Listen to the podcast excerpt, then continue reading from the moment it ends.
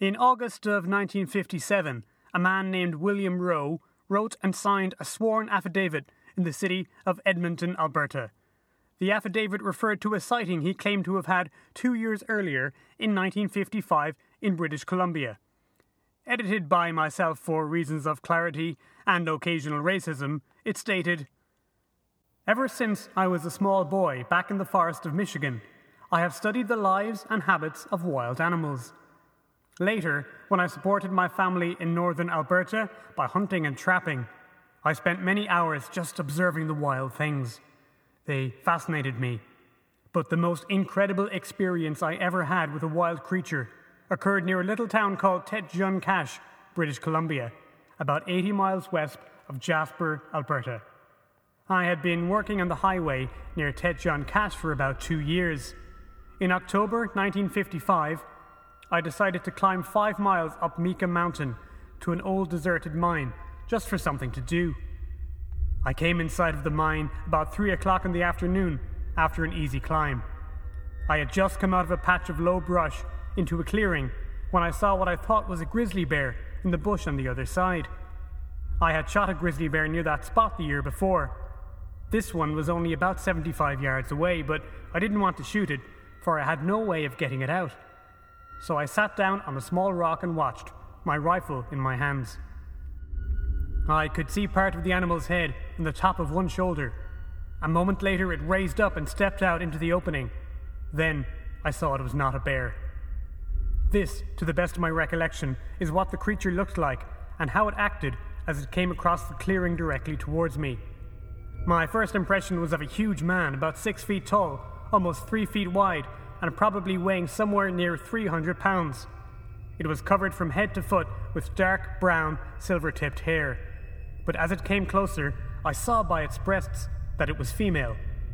And yet, its torso was not curved like a female's. Its broad frame was straight from shoulder to hip. Its arms were much thicker than a man's arms and longer, reaching almost to its knees. Its feet were broader proportionally than a man's, about five inches wide at the front and tapering to much thinner heels. It came to the edge of the bush I was hiding in, within twenty feet of me, and squatted down on its haunches. Reaching out its hands, it pulled the branches of bushes towards it and stripped the leaves with its teeth. Its lips curled flexibly around the leaves as it ate. I was close enough to see that its teeth were white and even. Finally, the wild thing must have got my scent, for it looked directly at me through an opening in the brush. A look of amazement crossed its face. It looked so comical at the moment I had to grin. Still, in a crouched position, it backed up three or four short steps, then straightened up to its full height and started to walk rapidly back the way it had come. For a moment, it watched me over its shoulder as it went, not exactly afraid, but as though it wanted no contact with anything strange. I had heard stories of the Sasquatch, the giant hairy Indians that live in the legends of British Columbia Indians, and also many claim are still in fact alive today. Maybe this was a Sasquatch, I told myself. I hereby declare the above statement to be in every part true to the best of my powers of observation and recollection. Signed, William Roe, August 26, 1957. In its particulars, Roe's sighting matches with earlier cases we examined in part 1 of this mini-series, Bigfoot before 1958. Cases such as that of Elkanah Walker in 1840, the Ape Canyon incident of 1924, and John Burns' popularization of the term Sasquatch in his articles starting in 1929 but Roe's account of a big breasted female Bigfoot is thought to have had a big impact on a later sighting, one of a similarly well endowed lady Bigfoot, a sighting that was filmed, becoming not only the single most well known symbol of the entire field of cryptozoology, but also one of the most examined pieces of film, literally, in the history of cinema. I'm talking, of course, about the Patterson Gimlin film. But you knew that, didn't you? That's why you're here. But who was William Roe really? And to what degree did his now forgotten sighting create a template that Roger Patterson would later use to gain worldwide infamy? Both questions are debated furiously by true believers and by skeptics. I'm Cian, and this is Wide Atlantic Weird, the podcast that asks why do people believe weird things? And when does fringe thinking become dangerous? stick with us for part two of Bigfoot Before 1958, in which we do our best to untangle the sticky origins of Bigfoot's big break into the mainstream in the middle of the monster haunted 20th century.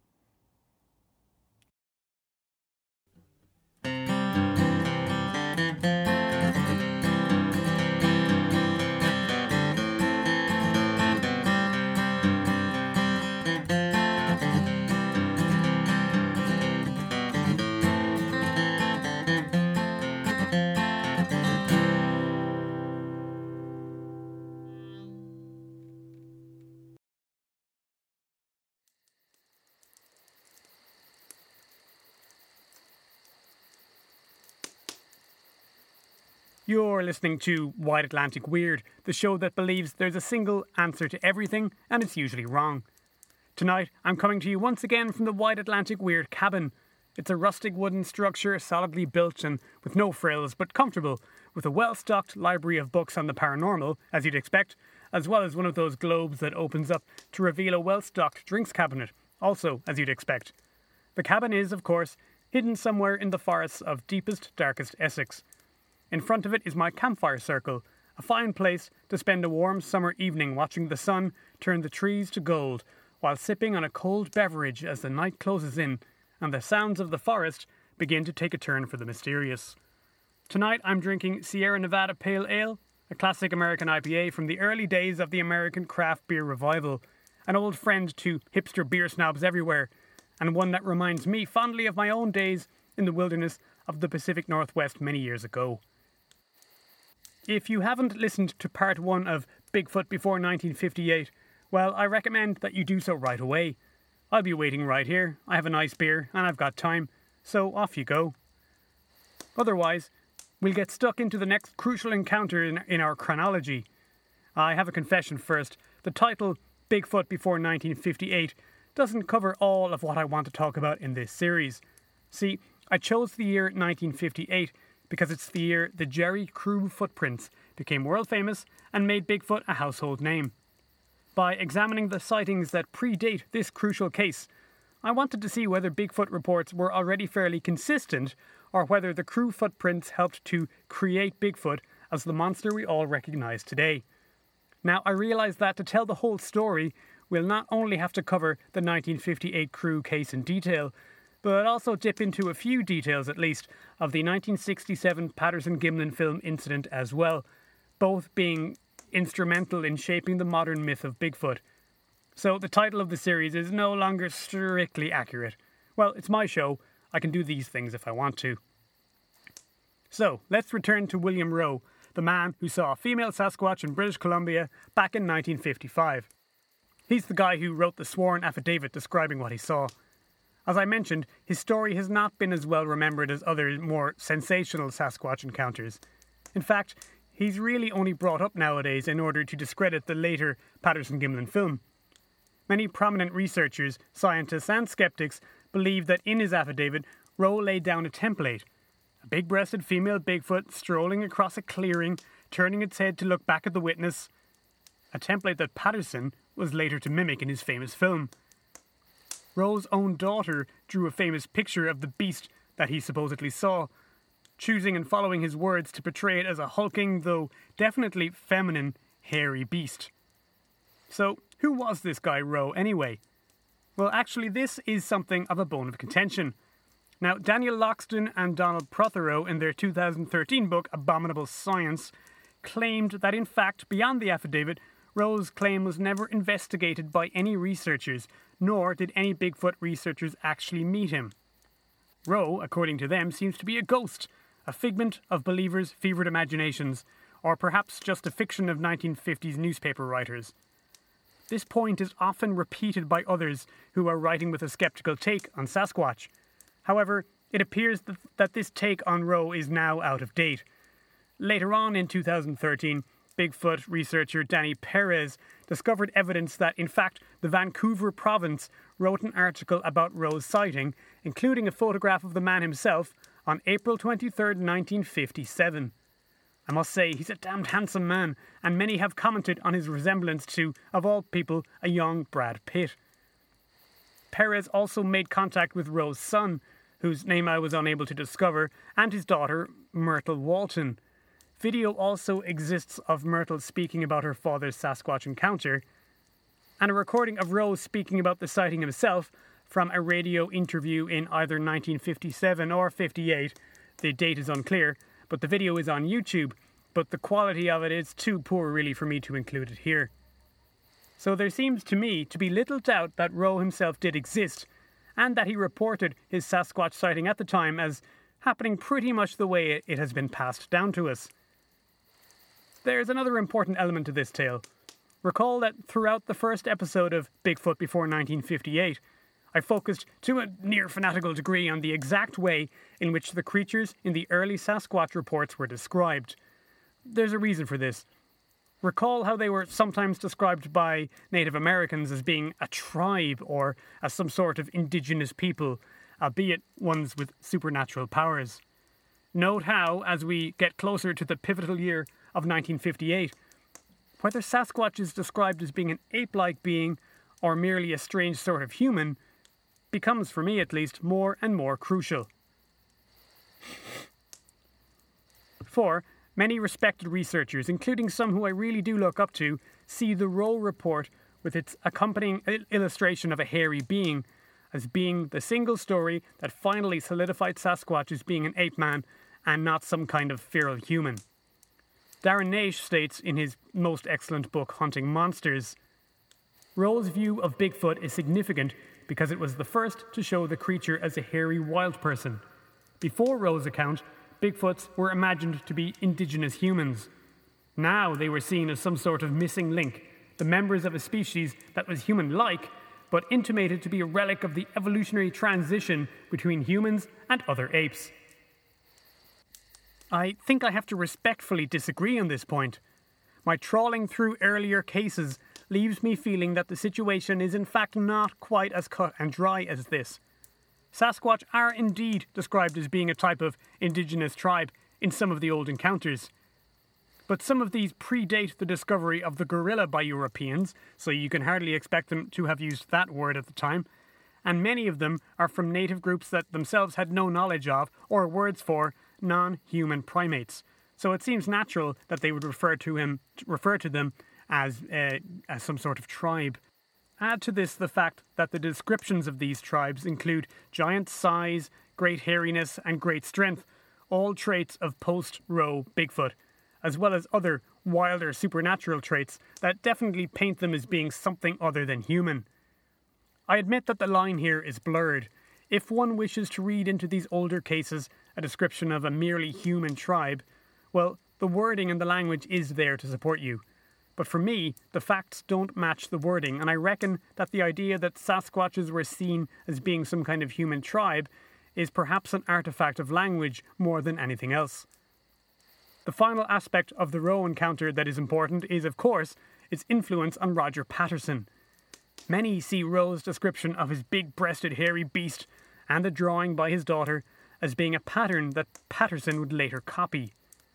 William Giraldi, in his article why Americans Need to Believe in Monsters. An absolutely fa- fantastic article. You absolutely must read that one if you're interested. It even refers to the moment in Roe's story when the beast strolls away, turning its head over its shoulder to glare at Roe as being, quote, Patterson's money shot, unquote. Indeed, Patterson's image of the beast that came to be known as Patty, doing exactly that in the famous frame 352 of his footage, was to become an icon of cryptozoology the world around. It's that one image of Bigfoot you see absolutely everywhere, on every t shirt, on every mug. But for me, this is looking backwards and spotting patterns after the fact. Much is made of the unlikeliness of Patterson conceiving of a female Bigfoot for his hoax.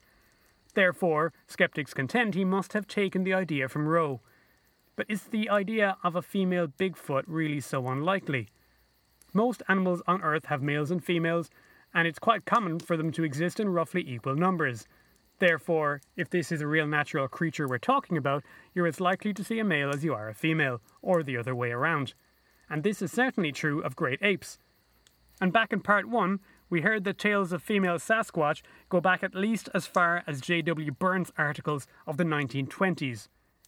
Look, we know that Patterson knew about Roe's tale. It's incontestable. Patterson, after all, wasn't some random guy who stumbled onto Bigfoot in the Californian wilderness. He was a Sasquatch buff. He had even written a book about it in 1966, the year before his fateful encounter.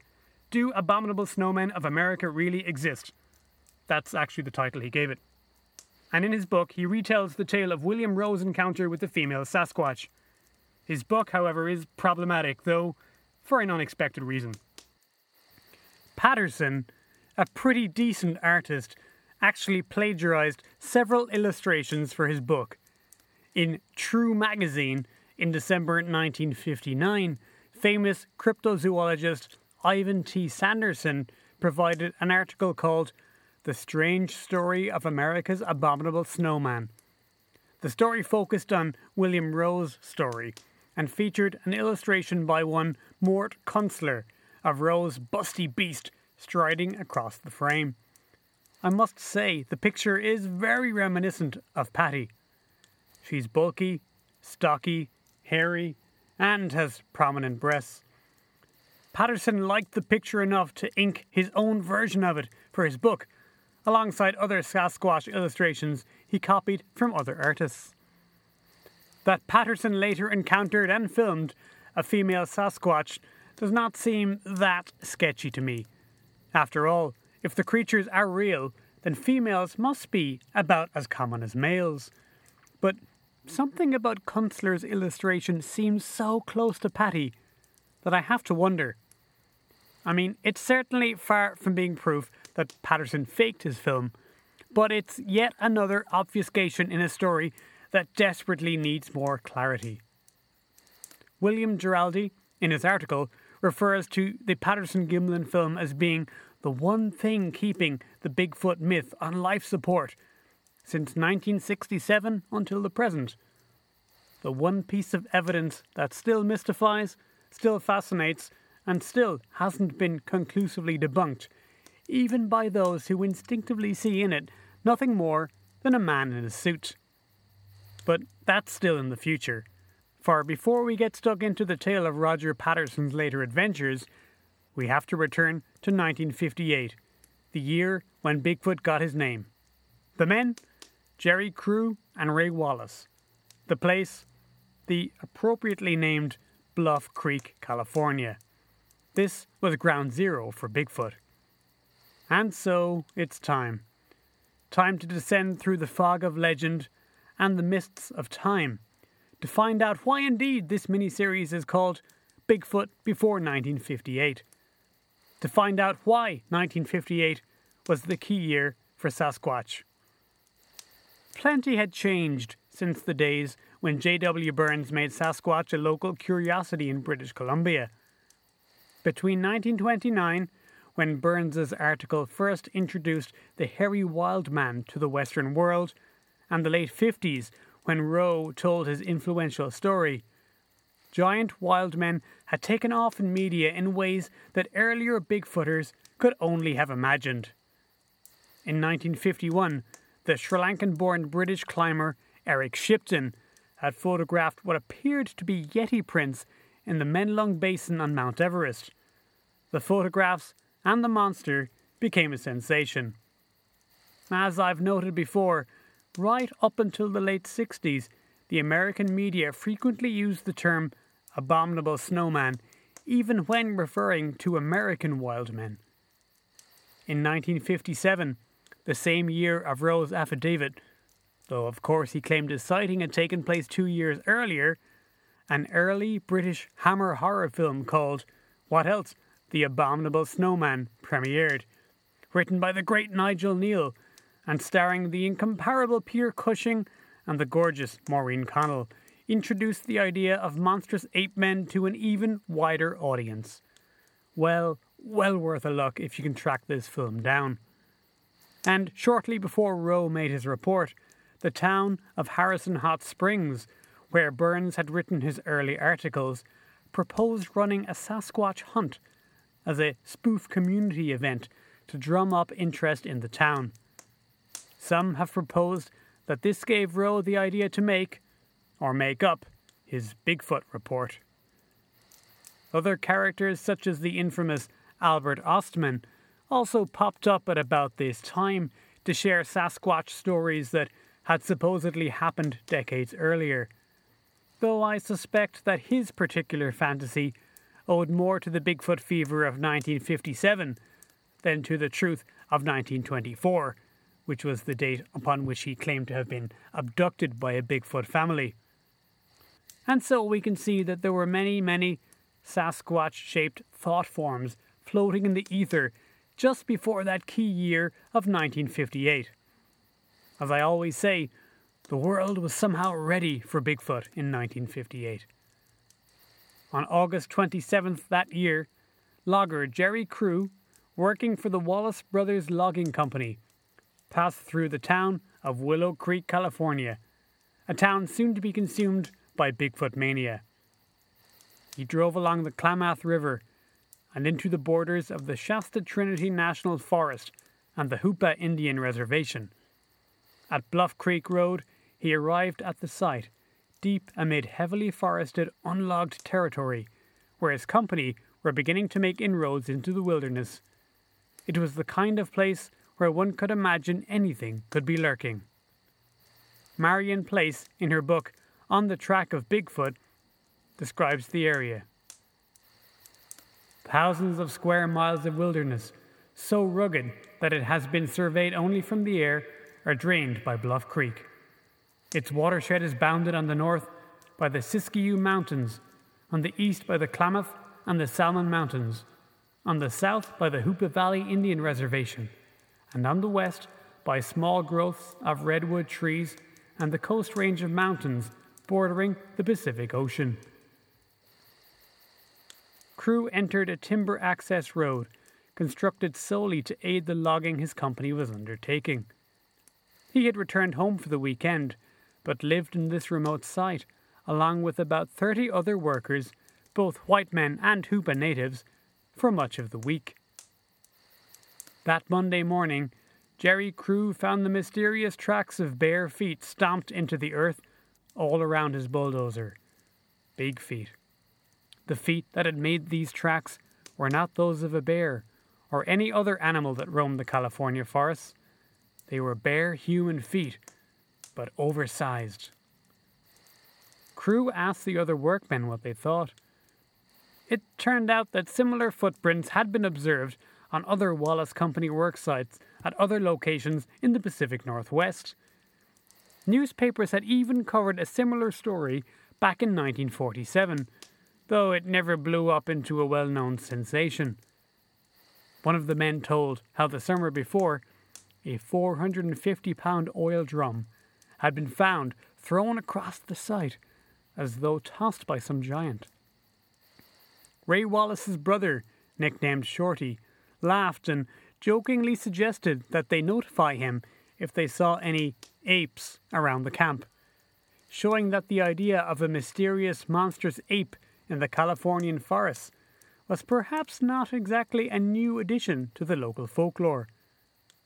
Soon, Bigfoot, as the loggers began to call this unknown miscreant, became the star of any number of camp stories. It's almost impossible to know, so many years on, exactly how seriously all of this was taken. It's quite possible that Bigfoot was nothing more than a joke, a legend, especially since it was recognized by at least some of the workers that their boss, Ray Wallace, was a known prankster. Betty Allen, a journalist, reported that Bigfoot was ru- rumored to have killed some of the camp dogs, and that some of the workers slept with their rifles in case the great ape attacked them. Perhaps, as author Joshua Blu Buhs states in his book, Bigfoot, The Life and Times of a Legend, Bigfoot ought to be seen as a part of the logging man's folklore of the day, alongside Paul Bunyan, the mythical alpha woodsman, or the hodag, a fictional joke animal similar to the jackalope or the Australian drop bear. When more tracks appeared at the Bluff Creek camp a month later, the local newspapers took notice. Crew no longer believed it to be a hoax or a joke, but in fact a real creature. He sent plaster casts of one of the prints to impress a local taxidermist, Bob Titmus, and though Titmus was not convinced at the time, the word somehow got to one Andrew Genzoli of the newspaper The Humboldt Times. Typically, he used the term abominable snowman to describe Crew's monster in his first column on the subject. Genzoli met Crew and photographed him holding the massive plaster cast, Crew deliberately holding a solemn face in order that he might be taken more seriously. This article finally did for Bigfoot, as the Humboldt Times finally rechristened the rebooted Sasquatch, what the Shipton photograph had done for the abominable snowman. The national newspapers picked up on the story, making Genzoli's new critter a household term across America. Genzoli supposedly didn't take the subject too seriously himself, perhaps correctly judging that Bigfoot was exactly the kind of escape that the world needed at a troubled time. How could he have known that Bigfoot was in fact to serve as an escape for many men seeking to leave behind their everyday troubles in search of adventure and mystery over the next 80 years? The appearance of footprints, as well as the movement of heavy logging equipment, continued. At the time, Wallace had been out of the area, visiting another of his logging sites, though he could, of course, have arranged for the hoax to have been carried out by others on his behalf. Wallace has always been the main suspect uh, by those who believe the event to have been a hoax. Upon his return, he vigorously denied being responsible for the giant footprints. Hopefully, too, the quote from Marian Place's book impresses upon the listener just how remote the location was at the time and how much effort a hoaxer would have to go to in order to keep up this charade. As Jeff Meldrum notes in his book, Sasquatch Legend Meets Science, some men lived in camp at the site, and there was always someone there nights and weekends. It was more than an hour's drive over the mountain on a precarious dirt road to get to the site, and there was only one way in and out. Thieves or hoaxers would have to go right through the camp to get to the construction site where the tracks were made. The footprints disrupted the everyday working of the site, and many workers left as a result. Though Bigfoot had become a cause celebre throughout the US, Wallace made no real money from this disruption to his operation, and in fact reported in a personal letter that he lost $40,000 as a result of the uproar. What happened to both Crew and Wallace in the years after 1958 bear looking at. Crew himself, a God fearing, church going man, eventually came to the odd belief that Bigfoot must be some kind of demon sent to the California forest to test our faith, specifically those of us who had sinned by believing that men were descended from monkeys. I can't say that this idea ever really took off, even amongst the woollier, fringe, paranormal Bigfoot believers who were soon to enter the frame. More on them later. Aside from this, Crew pretty much exits the Bigfoot world at this time. Wallace, however, was to have a long and extremely strange career in Bigfootery, bringing much notoriety but also much disrepute to the field. He became obsessed with Bigfoot, becoming a repeat witness to multiple sightings over the rest of his life each one more absurd than the last. He seemed to receive visits from the big guy pretty much on command, and spent years peddling pathetic faked photographs and film of his supposed encounters. Bigfoot researcher John Green quoted Wallace as saying, Bigfoot used to be very tame, as I have seen him almost every morning on the way to work. I would sit in my pickup and toss apples out of the window to him. He never did catch an apple, but he sure tried. Then he ate the apples. I would have my movie camera clipping off more footage of him. I have talked to several movie companies about selling my movies, which would last for three hours. The best offer I've had so far is $250,000. This unfortunate claim seems to place Wallace in the rather dubious category of Bigfoot habituation believers but perhaps Wallace's worst transgression came after his death. In December 2002, after Wallace went to the big monster hunt in the sky, his own family came out with an astonishing story. Ray had faked the original 1958 prints. Yes, Bigfoot's ground zero, the jumping off point for 90% of all Bigfoot culture that came after, was a sham. The Wallaces claimed to have possession of giant carved wooden feet made by a man named Rant Mullens, claiming that Wallace had worn these to fake footprints in his logging camps while dangling from the back of a pickup truck. Newspaper headlines everywhere carried the news that Bigfoot had forever been outed as a fake. And for many, the story ends there. After all, Wallace was a known prankster. His career of pathetically trying to profit off Bigfoot had always shown him to be just like they said. Surely these wooden feet were the final nail in the oversized coffin. But Bigfoot believers looked closer. Not everything added up. Various members of Wallace's family told inconsistent versions of the story. Wallace only made the initial prints. Wallace made all of the prints. Wallace made every print ever recorded in the Pacific Northwest. Wallace was the man in the patty suit in the 1967 PG film. It just didn't seem realistic. And despite his years of absurd Bigfoot related claims, Wallace himself never said that he made the 1958 prints, even though he had been displaying wooden stompers, fake Bigfoot feet, as a feature of his roadside tourist show ever since the 1960s. But most damning of all was something that anyone can see for themselves should they take the time to. Neither Wallace's fake feet nor the ones that Mullens produced himself look anything like the photos or the casts of the 1958 Bluff Creek prints. Look for yourself. The stompers are blocky, simplistic. Now, this doesn't mean that the Bluff Creek prints have to be real, but it does mean that both Mullens and the Wallaces lied about creating them. They're simply not the same shape. They're not the same size either, being quite a bit smaller than the 16 inch prints found in 1958 on Bluff Creek. Attempts by reporters to even walk a few yards in the clumsy shoes resulted in awkward shuffling and indistinct prints at best, pratfalls in the mud at worst.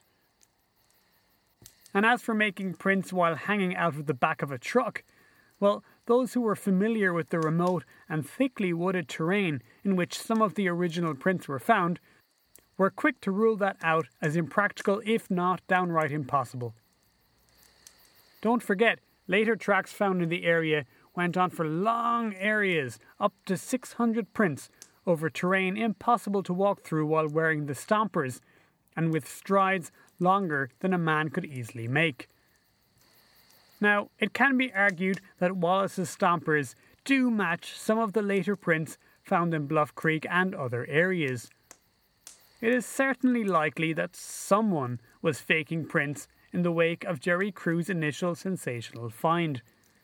And it could well have been Wallace, or it could have been that Wallace used these later prints as the model for his own carved feet. We'll probably never know for sure, but I wouldn't be surprised either way.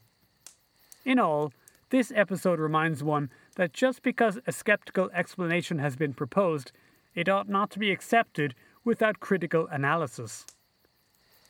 Ray Wallace was a slippery fish, difficult to pin down.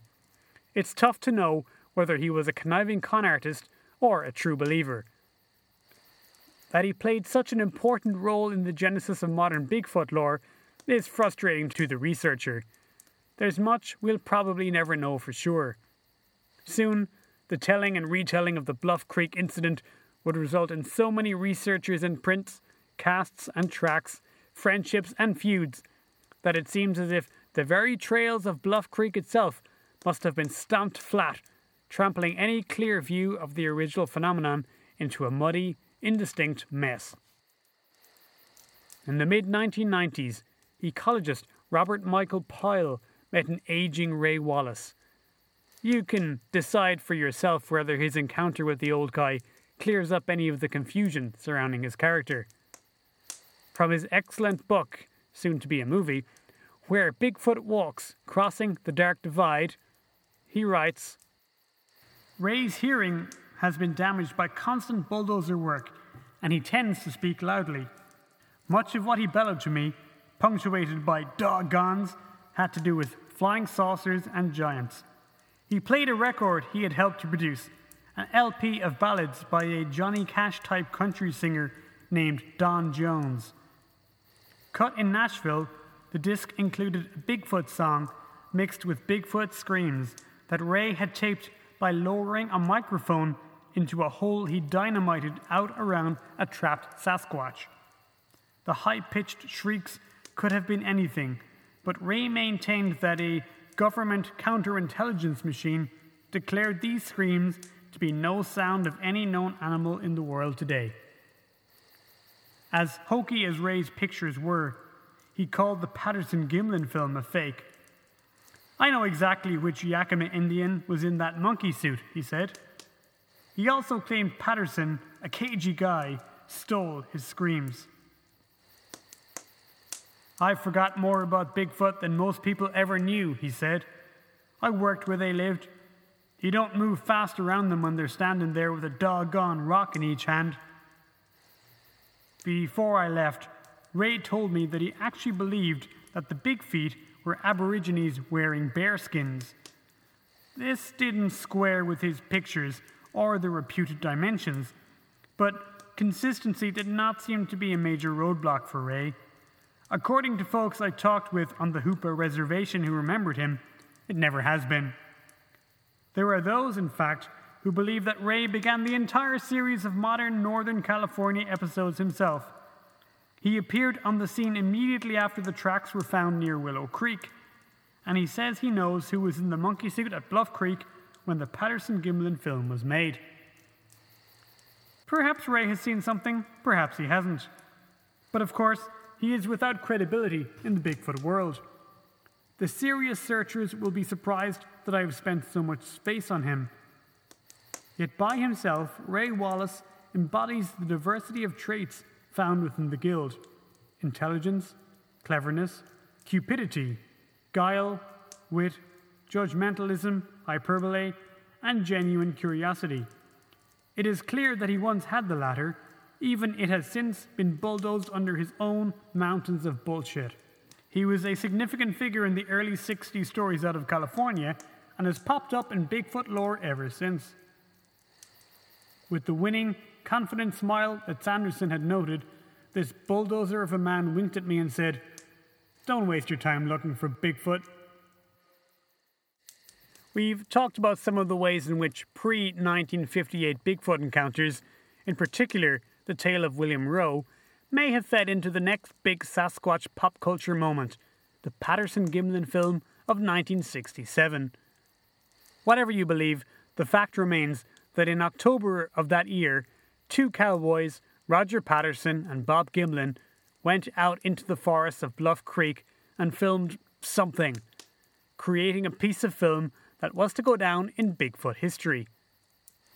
As we've seen, they were not, in fact, disinterested observers, and this was not an astonishing stroke of luck. They were in Bluff Creek that day precisely because of what happened back in 1958 and how it had made the region famous as a Bigfoot hotspot. Patterson, in particular, had been a Bigfoot buff for years and had visited the area several times before, searching for prints. As we've seen, he had even self published a book about the big guy the year before and it was not simply by chance either that the pair were carrying a rented 16mm Kodak Cine camera. Patterson maintained until his death in 1972 that they had been in the Six Rivers National Forest to film a kind of Bigfoot drama documentary in which they intended to act out famous Bigfoot encounters from times past, chief among them the infamous 1924 Ape Canyon incident that you heard about back in part 1. I don't wish to say too much more about the PGF as it's known. If you're into such things, there are places on the internet and in the podcast world where folks have gone into this famous case in far more detail than I have time to do. Suffice it to say that though much suspicion has been heaped on the character of Roger Patterson, the film has never been definitively proven as a hoax. And Bob Gimlin, after an absence of many decades from the Bigfoot world, has more recently begun speaking at conferences, and his interviews are most definitely worth seeking out. All who know him speak well of his character, and listening to his interviews, I must admit, is a very interesting experience. I am skeptical, of course, of the value of witness testimony, and Bigfoot is a phenomena that exists almost solely because of witness testimony. But Gimlin really comes across as a believable, trustworthy guy. Whatever I might make of the film itself, whenever I listen to this guy, I want to believe. 1967 seems like a good place to leave the story of how Bigfoot became the modern phenomena we all know and love. The Patterson Gimlin film built on the public recognition of the beast that was first generated at Bluff Creek in 1958 and sent it into the stratosphere. Everything we associate with Bigfootery today has its roots in these two key encounters. I'm going to finish this episode with something that both harkened back to Bigfoot of times past and pointed a signpost to where things were going to go in the future. In September 1967, only a month before Patterson and Gimlin took their camera into the North California woods, one Ronald Beck sat with his father in the town of Kelso, Washington. His dad told him a story and he duly wrote it down. His dad, of course, was none other than Fred Beck, the hero of the 1924 Ape Canyon story. In this written document, modestly titled, I Fought the Ape Men of Mount St. Helens, Washington, the elderly Beck retold the tale of how he and four other miners were put under siege in their cabin by ape men for several terrifying hours. It is my intention in this book not only to tell you about the historic encounter I had with these mysterious creatures, but also to reveal to the public what I believe they are. Truth is often stranger than fiction, but the strangeness comes from the clouds surrounding our minds, not from the mystery itself. In this new retelling of the encounter, Beck also strangely downplays some details, stating that the apes did not in fact smash the cabin roof with rocks or knock him unconscious, as was reported at the time. He also hints that his inspiration for speaking up about his encounter now, in 1967, is that hunts and rewards for finding the mysterious animals are now being organized once again. But perhaps the way in which Beck's tale is most prophetic is how it unexpectedly reframes Bigfoot as a mystical, even a metaphysical being. Ape Canyon seems to me to be one of the most obvious examples of Bigfoot as a real flesh and blood creature, an unknown but definitely physical animal. Therefore, it's astonishing to me that as early as 1967, Fred Beck is descending into the mystical interpretation of Bigfoot. I say this confident by the evidence of my experiences, things that I have not before revealed to the public. I also say it from the knowledge gained on the subject later. In this book, I will reveal thoroughly what I know them to be. First of all, I will say that they are not entirely of the world. The events leading up to the ape episode were filled with the psychic element. Since a young man, I had always been clairvoyant. In 1922, we found the location of our mine. A spiritual being, a large Indian dressed in buckskin, appeared to us and talked to us. He was the picture of stateliness itself. He never told us his name, but we always called him the Great Spirit. He replied once, The Great Spirit is above me. We are all of the Great Spirit, if we listen when the Great Spirit talks. There is no doubt in my mind that these beings were present and observing us, but they had not yet appeared in physical form. The abominable snowmen are from a lower plane, when the condition and vibration is at a certain frequency, they can easily, for a time, appear in a very solid body. They are not animal spirits, but they also lack the intelligence of a human consciousness. When reading of evolution, we have read many times conjecture about the missing link between man and the anthropoid ape. The snowmen are a missing link in consciousness, neither animal nor human.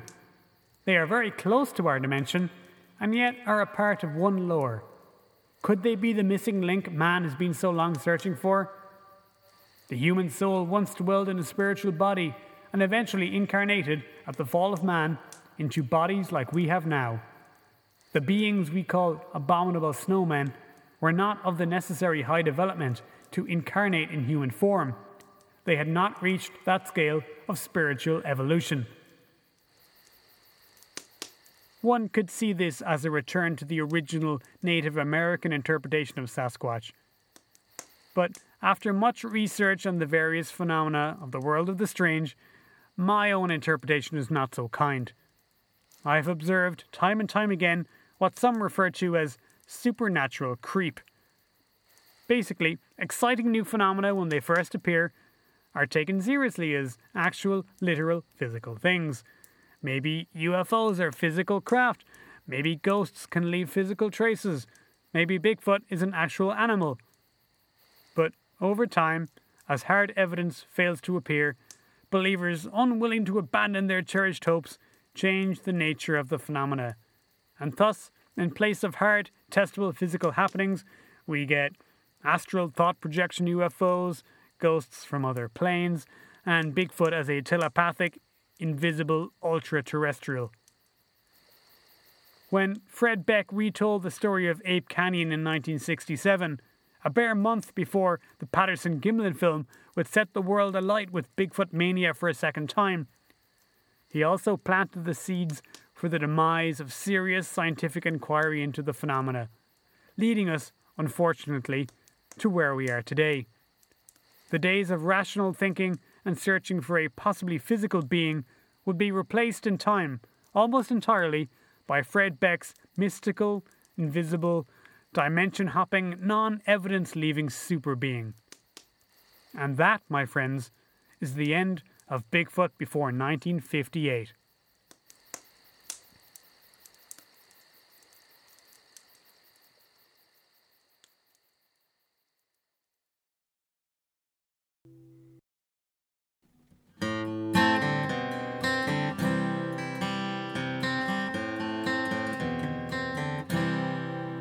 You've been listening to a particularly squatchy episode of Wide Atlantic Weird, the podcast that dares to ask why people believe weird things. My name is Kian, and I've been coming to you straight from the Wide Atlantic Weird cabin. If you like what you hear and you'd like to get in touch, you can find us on Twitter. Twitter, as we always say, is a terrible, terrible place. But if you'd like to make it just a tiny little bit better, please do get in touch with us where we are at Strange Ireland. We like to hear good things, bad things, friendly things, and not so friendly things. In fact, if you have any positive things to say, we'll put them on the show and you can hear them next time. If you'd like to help us out, please do leave a review wherever it is that you listen to your podcast. Reviews go a long way towards making us more visible and helping more people to find the show. Once again, should you have anything exciting, interesting, witty, or funny to say, we'll be very pleased to have it and put it on the show. Finally, if you've ever had any strange encounters, anything weird, or anything you can't explain, please do get in touch. We'd love to have you on the show or tell your story to our listeners. Remember, we want to believe, and thanks for listening.